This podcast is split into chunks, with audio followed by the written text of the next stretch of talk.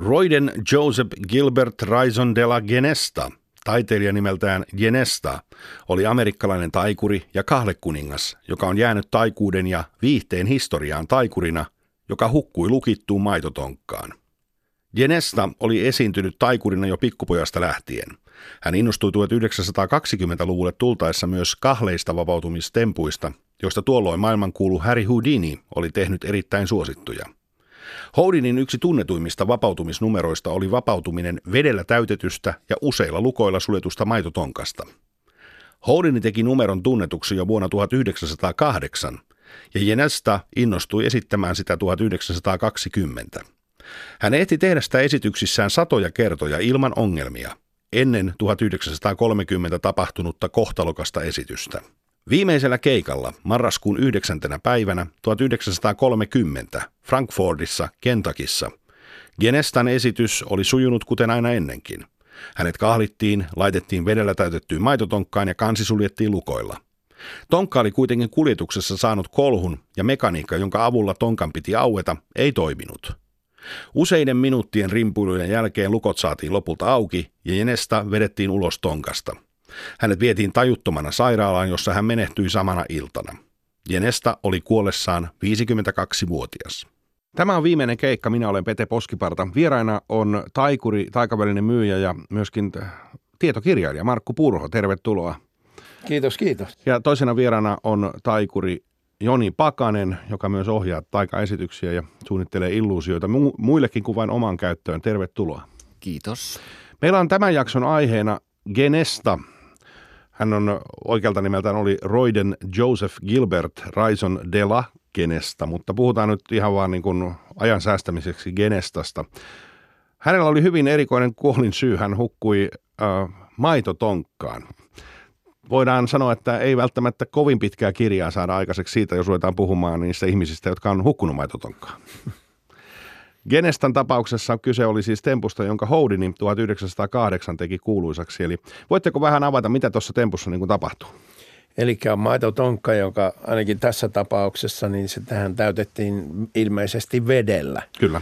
Ja tota, sen jälkeen se pantiin kansi päälle ja siinä oli kuusi lukkoa ja ymmärtääkseni se tapahtui niin, että katsomosta otettiin kuusi henkilöä – jotka lukitsi ne, jokainen lukitsi yhden lukon ja otti avaimen mennessään, meni takaisin istumaan sinne omalle paikalleen ja kenestään tarkoitus oli vapautua sinne, niin kuin hän oli tehnyt sen varmaan satoja kertoja aikaisemmin mutta tässä tapauksessa niin matkan aikana se oli ilmeisesti tippunut jostakin se maitotonkka ja siihen oli tullut joku lommo tai tämmöinen, joka esti tavallaan sen mekanismin. Sen piti aueta sieltä sisältäpäin, mutta se ei auennut ja kenestä oli ruvennut sitten sieltä huutamaan tai koputtamaan. Ja, mutta se kesti pari minuuttia ennen kuin saatiin yleisöstä kerättyä kaikki avaimet ja saatiin se sitten auki ja hänen vietiin sitten sairaalaan, jossa hän menehtyi vielä samana iltana.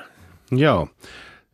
Houdini teki tämän siis kuuluisaksi 1908 ja Genesta aloitti tämän esittämisen jo 1920, mutta tämä onnettomuus tapahtui 1930. Joni Pakanen, onko mahdollista, että on kymmenen vuoden aikana on syntynyt liiallinen optimismi koskien tätä temppua, myöskin sitä, että ei enää tavallaan huomioida tämmöisiä, että mitä jos – että ne avaimet on pitkin yleisöä siellä, että olisiko ne pitänyt kerätä yhteen laatikkoon tai olisiko pitänyt pistää miehet kirveineen siihen viereen, että saadaan ne lukot auki tarvittaessa? No, kyllä näin on varmasti voinut käydä ja mitä nyt itsekin tota tapausta tutkinen, niin jostain luin, että esimerkiksi just tähän ei ollut varauduttu, että joskus voi olla tilanne, että ne lukot pitäisikin uudelleen avata – niin esimerkiksi ei ollut tietoa, mikä avain sopii mihinkin lukkoon. Ja jos on kuusi avainta ja kuusi lukkoa, niin siinä oli pelattu aika paljon ylimääräistä aikaa, mikä on toki voinut sitten myös koitua mm. tuon kenestän kohtaloksi. Mutta tota, ihan varmasti, jos tota on kymmenen vuotta jo ehditty esittää, niin kyllähän semmoisen aikana tulee semmoinen itsevarmuus, että tämä homma niin hoituu ja kuitenkin nähtävästi toi temppu on kuitenkin sellainen, että siinä ihan hirveästi – ole semmoisia muuttuvia tekijöitä normaalisti, mutta totta kai tuommoinen, että jos toi maitotonkka on tippunut, jos ihan tullut lommo, joka on estänyt sen mekanismin avaamisen, niin jätä kenestä ei ollut sitä itse asiassa tietoinen, niin se on aika kohtalokas. niin. tapahtuma. Niin, näitähän nimenomaan näissä, kun on tutkittu näitä kuoleman tapauksia, niin aina melkein tulee joku tämmöinen, mistä ei esiintyjä itse tiennyt. Meidän aikanaan ensimmäinen jakso käsitteli Aimo Leikasta ja hänen hänen tuota venäläistä rulettia, joka epäonnistui. Ja tästäkin äh, eräs kollegamme Peter Daniels, eli Pekka Pekkonen, kertoi, että yhtenä teorina esitettiin tällaista äh, revolveri... Äh, taskua tai mikä tämä on tämmöinen, mihin... Kotelo. Kotelo, joka oli edellisenä iltana oli niin kuin valmistunut tavallaan ja, ja sieltä hän oli aina ottanut sen pistoolin. Että se olisi se kotelo ollut mahdollisesti se syypää, mikä olisi pyöräyttänyt sitä ylimääräisen kerran. Tämä on hyvinkin mahdollista, mutta tässä on vähän samanlainen tilanne. Tämä kol, kolhu on tullut siihen, ei kukaan ole testannut sen jälkeen, että tämä toimii.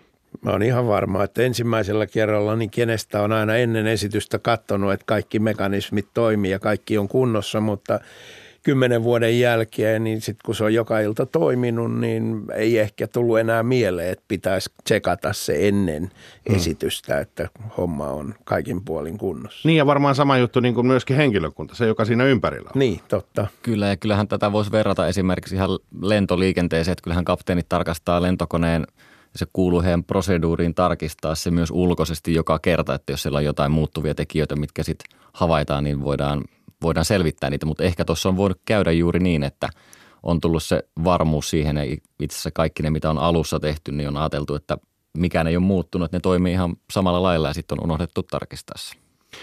Mutta eikö tämä ole vähän hullu hommaa nyt yleensä? Siis niin kuin mua ainakin eto aika suunnattomasti ajatus mennä johonkin tota, yleensäkin veden alle, missä olisi kansi päällä, mutta puhumattakaan tuommoisesta. Onko tämä joku tietty ihmisryhmä, joka, joka näihin kahlehommiin niin kuin hairahtuu? Vaatiiko se joku tietynlaisen luonteen? Niin, kyllä musta tuntuu, että siis kyllähän esiintyessä saa ihan mieletöntä adrenaliinia. En osaa kuvitella, minkälaista adrenaliinia saa tuollaisessa tilanteessa, että sä meet veden alle lukittuun maitotonkkaan ja, ja pysyt siellä niin minuutin tai pari, jonka jälkeen vapaudut, mutta joka tapauksessa niin kyllä se vaatii semmoista hullurohkeutta lähteä tuollaisiin juttuihin, jossa pelataan kuoleman kanssa ja se vaaratekijä on joka ilta läsnä – tietenkin sen täytyy olla ihan valtava itseluottamus, että pystyy selviytymään niistä. Ja voi olla, että ehkä ton tyyliset artistit, kahle kuninkaat, niin ne ei välttämättä edes pelkää sitä kuolemaa. Että niillä on se semmoinen tietynlainen suhtautuminen noihin temppuihin, että ne on niin varmoja ja sitten jos kuolema tulee, niin se voi olla, että ne on ehkä jopa ajatellut, että se on se, on se tapa lähteä. Yhdessä dokumentissa Timo Tuomivaaran jälkikasvu taisi kertoakin, että jossain vaiheessa tuli mieleen, että isällä – ajatuskin oli, että ehkä tästä jossain vaiheessa tulee lähtötempu mukana. Sinä tunsit hyvin Timo Tuomivaaran. Hän oli aikamoinen persona, mutta myöskin tuota, tämä kuolemanpelko ei ollut kovin paljon läsnä. No joo, mutta en, en mä usko. Ei Timo, mähän oltiin monet monet yöt, istuttiin ja puhuttiin kaikista asioista, mutta ei, koskaan ei tullut äh, mulle ainakaan, en muista, että hän olisi puhunut, että hän haluaisi kuolla tämmöiseen. Niin, en mäkään sitä tarkoita, että hän haluaisi, Ai. mutta niin äh, tuossa kyseisessä dokumentissa, niin oliko se hänen tytär vissiin, no joka, joo, kyllä, joka sanoi, joo. että välillä tuli mieleen, että, että se niin kuin ajatteli näin, että no jos tämä nyt sitten koituu kohtaloksi, niin so what? Kyllä se Timolle, kyllähän se vaati Timolta. Kyllä mä oon nähnyt Timon ennen näitä esityksiä, tämmöisiä veteen heittämistä korjalla ja sitten Kouvolan taikapäivillä häntä nostettiin, niin kyllä se Timolta vaati muutaman päivän. Selvästi tiesi, että nyt hän keskittyy siihen ja kyllä se, sitä ei voinut tehdä sillä tavalla kuin, että jaa, no mäpä menen tuohon kahville, että mäpä menen nyt tuohon ja heitetään tuonne jokeen. Että kyllähän ilmiselvästi niin kuin muutaman päivän siihen latautui siihen esitykseen, että se ja voisin vain kuvitella, mikä fiilis siitä tulee sitten sen jälkeen, kun tuommoisen parin päivän latautumisen jälkeen sä saat sen tehtyä. Hmm. Niin mä luulen, että se on se, joka häntä niin kuin siinä tavallaan, jos se nyt kiihotti, mutta oli se syy, miksi hän lähti tekemään tämmöisiä juttuja. Aimo Leikas oli myös hyvä ystäväsi ja hän teki myös tämmöisiä samantyylisiä juttuja. Oliko havaittavissa tätä samaa tuota, keskittymistä, samaa ajatusmaailmaa? Hänen no, Aimon, nämä Aimon jututhan oli semmoisia, että hän teki niitä joka päivä. Hmm. Ja siinä ei tietysti ainakaan oletettu, että olisi näin hmm. isoja vaaratekijöitä. Että nämä Timon, nyt puhutaan näistä veteen heittämistä, jonka hän teki ehkä vajaa kymmenen kertaa koko eläessään. No helikopterin alla tai nosturin alla roikkumista hän teki muutaman kymmenen kertaa, mutta ne ei kuitenkaan ollut tämmöistä ihan joka päivästä. Mutta Aimolla ei ollut tämmöistä. Mutta voisi kuvitella, että jos roikut hirressä joka päivä niin kuin Aimo, että se olisi oikeasti vaarallista, että siinäkin olisi pitänyt niin kuin funtsia. Kyllä, mitä... kyllä, juu, mutta ehkä, ehkä sitä nuorena ajattelee, että no ei, eihän tässä nyt mitään voi käydä. Joo. Et Suomessahan ainakin yksi sitten Aimon kuoleman jälkeen, niin Pauli Mononenhan teki sitten tätä hirttämistä ja Anjanpellon markkinoilla tämä hirttäminen epäonnistui ja hänet vietiin sitten ambulanssilla sairaalaan, mutta eihän siihen, ei siinä tapahtunut sitten mitään sen vakavampaa. Mi- mutta että, millä lailla hirttäminen voi epäonnistua? Tai no siis sillä siinä... tavalla niin, että no henki meinaa lähteä. Niin, niin mutta siis siinä tapahtui joku tämmöinen, oliko siinä joku mekanismiongelma vai? vai? En, mä en tiedä sitä tarkalleen muuta kuin sen, että tunsin tämän Pauli Monosen kyllä, mutta en ollut paikalla ja nämä tiedot on tullut niin kuin monen mutkan kautta, että joku siinä meni pieleen ja hänet sitten autettiin sieltä porukalla alas, otettiin köysi kaulasta ja hänet vietiin sitten sairaalaan. No Houdini on, oli siis tämän tempun idean isä ja hän oli hyvin kateellinen kaikkien muiden tuota suosiosta. Ja se oli tuohon aikaan taikureilla aika yleistä, että luvattiin jopa rahapalkkioita siitä, jos pystyy tekemään saman tempun ja muuta tämmöistä. Tuota, me tiedetään Houdinin historiasta tosiaan se, että hän koko ajan, koko ajan pyrki tekemään uskomattomampia ja uskomattomampia juttuja. Onko Suomessa tai muualla porukka tehnyt tätä temppua kuin, kuin nyt sitten Genesta Onko tämä kyseinen maitotonkka kuinka yleinen temppu? No Heikki Kulju on ainakin tehnyt ja eikö tuokin tehnyt tuo... Niin Keke Pulli. Keke Pulli, niin muistelen kanssa, että jossain joo. on saattanut jopa tv tehdä sen. Joo, joo. aivan. Joo, no tota, miten te suhtaudutte tähän ajatukseen, tähän, että kilpaillaan, koska tähän kilpaillaan, se on ihan ok, mutta menikö se kilpailu jo vähän yli siinä kohtaa, kun alkaa henkiä mennä? No varmaan, eikö Houdinit joihinkin, äh, kun oli joku Kaalekuningas esiintymässä, hän toi paikalle omia lukkoja. Niin, mitkä yleisö, ei auke, niin, mitkä oli niin, niin hitsattu kiinni. Kyllä, Joo, kyllä. kun yleisö sai tuoda, mainoksessa luki, että yleisö sai tuoda omia lukkoja, niin Houdini vei semmoisia, mitä ei, ei millään saanut auki. Kyllä. Ja sitten sanoi, että näistä ei vapaudu muut kuin Houdin. Timo Tuomivaarallahan oli ja sitten tämmöinen haasteshow, että tuokaa omia lukkoja ja Kahle kuningas vapautuu niistä. Aina vapautuu vai kävikö joskus?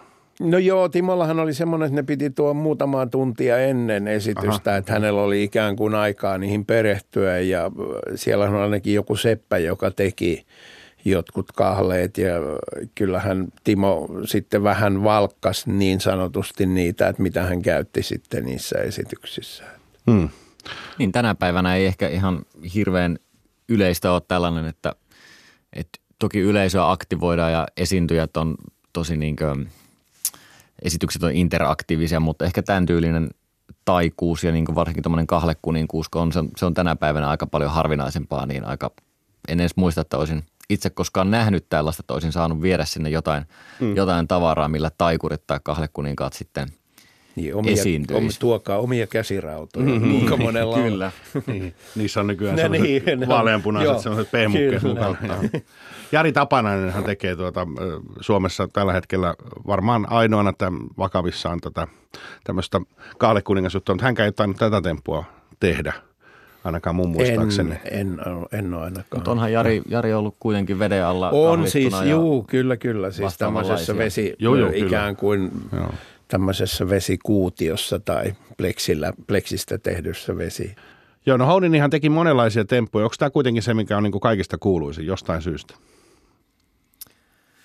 No. Toinen on mm. sitten se, missä ikään kuin pää alaspäin ollaan siinä vesitankissa. No, se vesikidutusarkku. Juu, kyllä, joo. kyllä, missä jaloista roikutaan siellä. Joo. joo.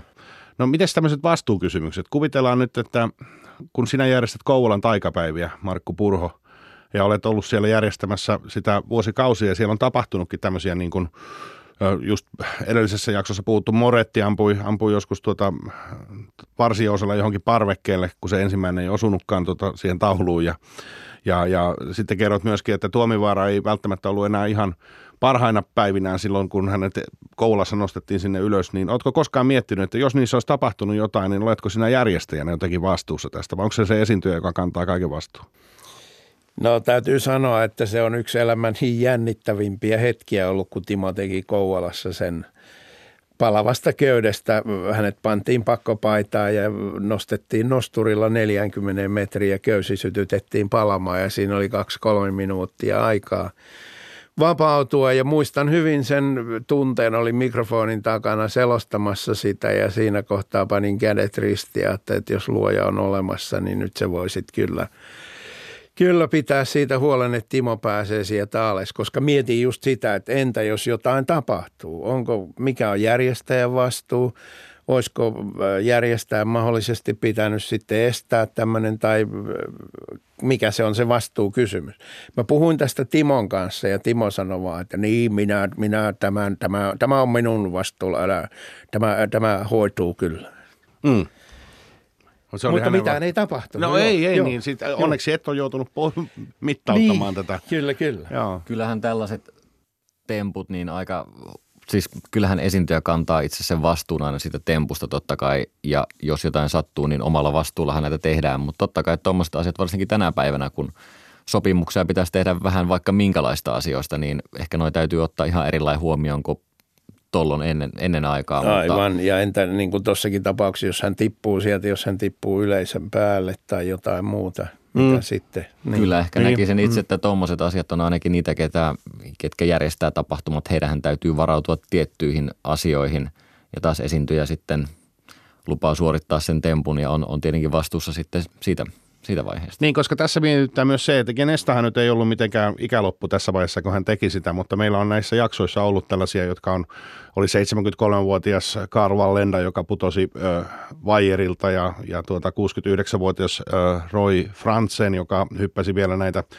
äh, kuoleman sukelluksia sen ikäisenä, niin onko tässä, voisiko ajatella, että joku tuo tämmöisen maitotonkan täynnä vettä ja kaveri rupeaa olemaan 80 ja ei välttämättä pääse kunnolla kävelemään, mutta väittää, että kyllä hän pystyy tämän tekemään, niin josko kenen velvollisuus on mennä sanomaan, että ehkä sä oot nyt tehnyt nämä temppusi ja teet tuota, jotain muuta?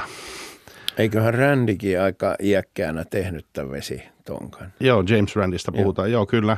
Mutta se juuri, että onko tässä ollut, kun taiteilijat ne ei oikein tahdo jäädä eläkkeelle, että ne jatkaa sitä esiintymistä, niin, niin tota, tämmöisissä vaarallisissa numeroissa se tuntuu niin kuin erityisen, erityisen tavallaan, että onko se vastuu myös jollain muulla mennä sanomaan, että nyt olisi aika siirtyä tota eläkkeelle. Vai onko se niin, että ei ne vaan osaa lopettaa? Kyllä mä veikkaan, että se on enemmänkin noin, että kyllä toki kaikilla lähimmäisillä varmasti on se vastuu ja se on aika automaatio, että jossain vaiheessa ruvetaan huolestua ja kyseleen, että ootko nyt ihan varmasti kunnossa, mutta se, että – kyllä niin itse esiintyjänä ja se mitä kollegoita niin tiedän, niin kyllähän tämä esiintyjän työ on sellaista, että vaikka joku sanoisi, sit esiintyjät on vähän sellaisia, että kyllä se varmasti tehdään niin sen oman pään mukaan, että jokainen itse arvioi lopulta sitten, onko siihen kykeneväinen. Ja voin kuvitella tuommoista henkilöitä, jotka on tehnyt kymmeniä vuosia ja rakastaa sitä työtä, niin – ei siinä sit saattaa olla, että ruvetaan karsimaan jo niistä asioista, että onko enää se fyysinen kunto edes paras. Että niin, ja peruutuskynnys on varmaan aika korkea. Ei varmaan käynyt tuota koulussa esimerkiksi tuomivaralla mielessäkään, että tämä nyt peruutetaan, vaikka ei ehkä ollut paras päivä. Totta, totta. Siitähän muuten Iltasanomat tai Iltalehti kirjoitti sitten taikapäivien jälkeen, että lopeta ajoissa Timo Tuomivaara oli siinä se teksti siinä kuvan yläpuolella. Että kyllä siinä niin kuin jo sitten – ilmeisesti muutkin kuin minä, ehkä kaikki muut paitsi esiintyjä itse alkoi olla huolissaan, että onko hän nyt jo liian iäkäs tekemään tämmöistä. Hmm.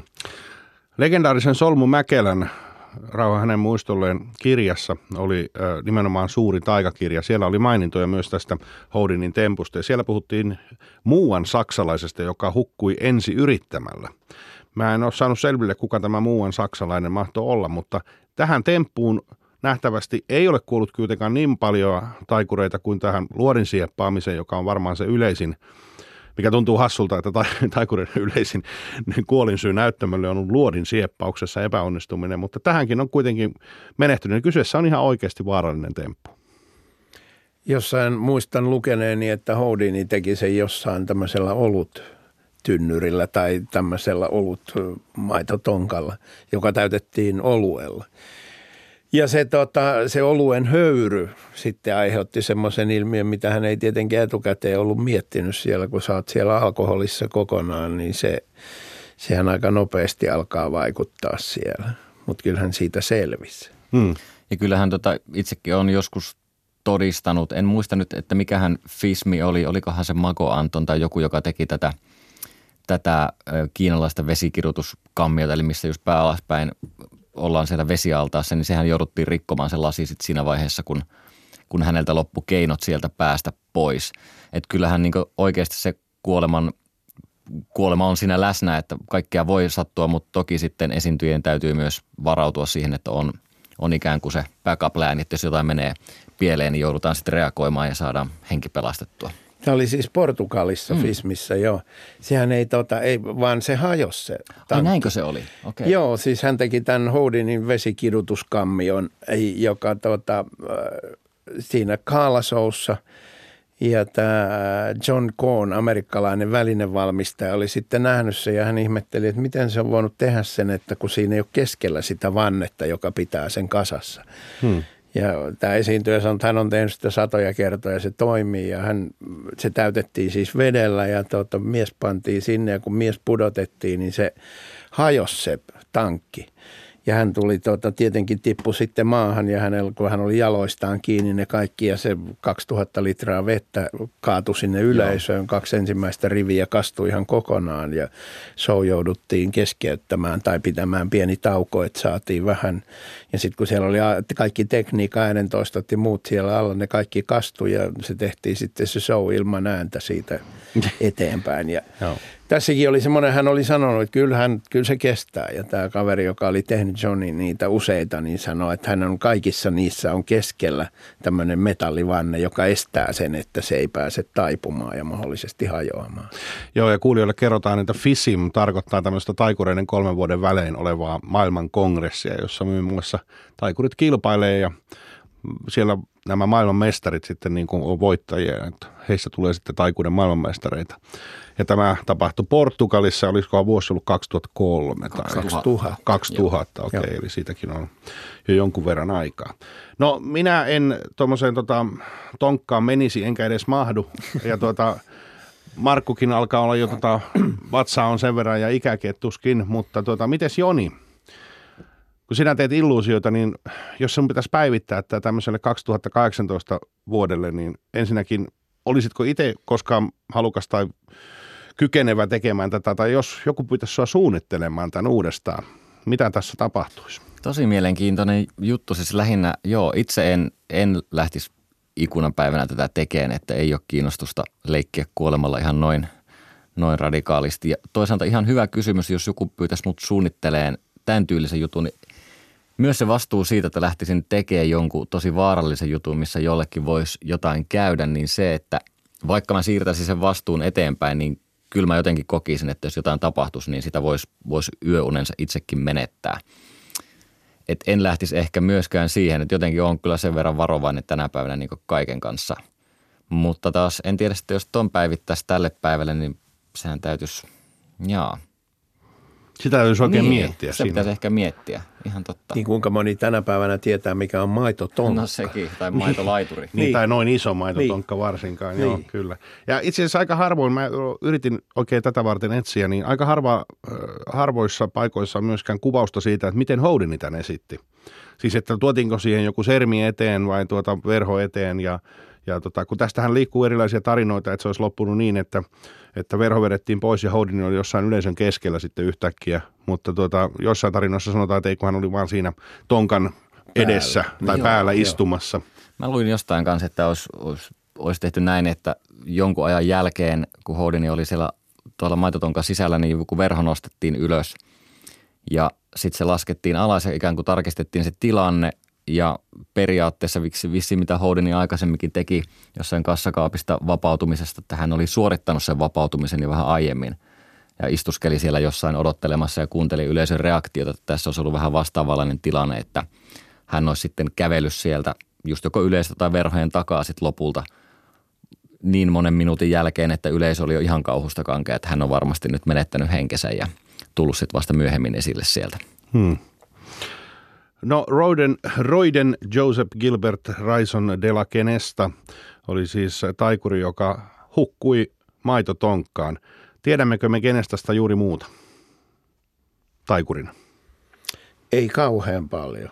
Sen Ei. me tiedämme, että hän oli, oli tuota, jäsen tuossa, mikä tämä on, S, ei kun, Eikö SAM? Niin. niin ja myöskin tämä toinen, mikä tämä kansainvälinen, IBM. IBMssä, mm. koska hänen tuota, taikuri, tämä jäsennumeronsa oli jossakin yhteydessä tuli esille. Mutta hirveästi ilmeisesti hänestäkään ei tiedetä, eli hänen historia, historiansa on oikeastaan kirjoitettu vain tämän yhden tapauksen kautta. Näinkin voi jäädä historian kirjoihin sitten. Joo, eikä se nyt huono, huono sinänsä ole, koska hän kuitenkin onnistui siinä kymmenen kertaa. Että on niitä semmoisiakin, jotka on ensimmäisellä kerralla epäonnistunut, niin tässä on kuitenkin ihan, ihan tota mittava ura jo sitten takana.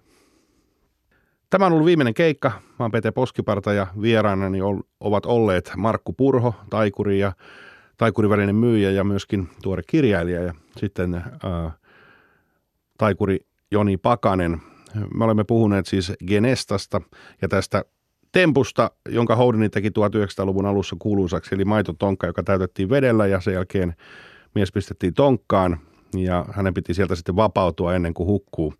Genesta ehti tehdä tätä vuodesta 1920 vuoteen 1930 asti ja menehtyi sitten tuona iltana uh, ilmeisesti sen takia, että tuo kyseinen maitotonkka oli saanut kuljetuksessa jonkunnäköisen kolauksen kautta lommon ja tämä salaisuus, johon tämä temppu perustui, jota emme sen enempää avaa, niin kuitenkin uh, ikään kuin estyi, tuo lommo esti tuota kyseistä mekanismia toimimasta ja kenestä sitten menehtyi myöhemmin sairaalassa. Hänet saatiin kyllä ulos tuolta ja vietiin sairaalaan, mutta siellä hän sitten menehtyi. Kiitoksia vierailusta Joni Pakanen ja Markku Puro. Kiitos. Kiitos.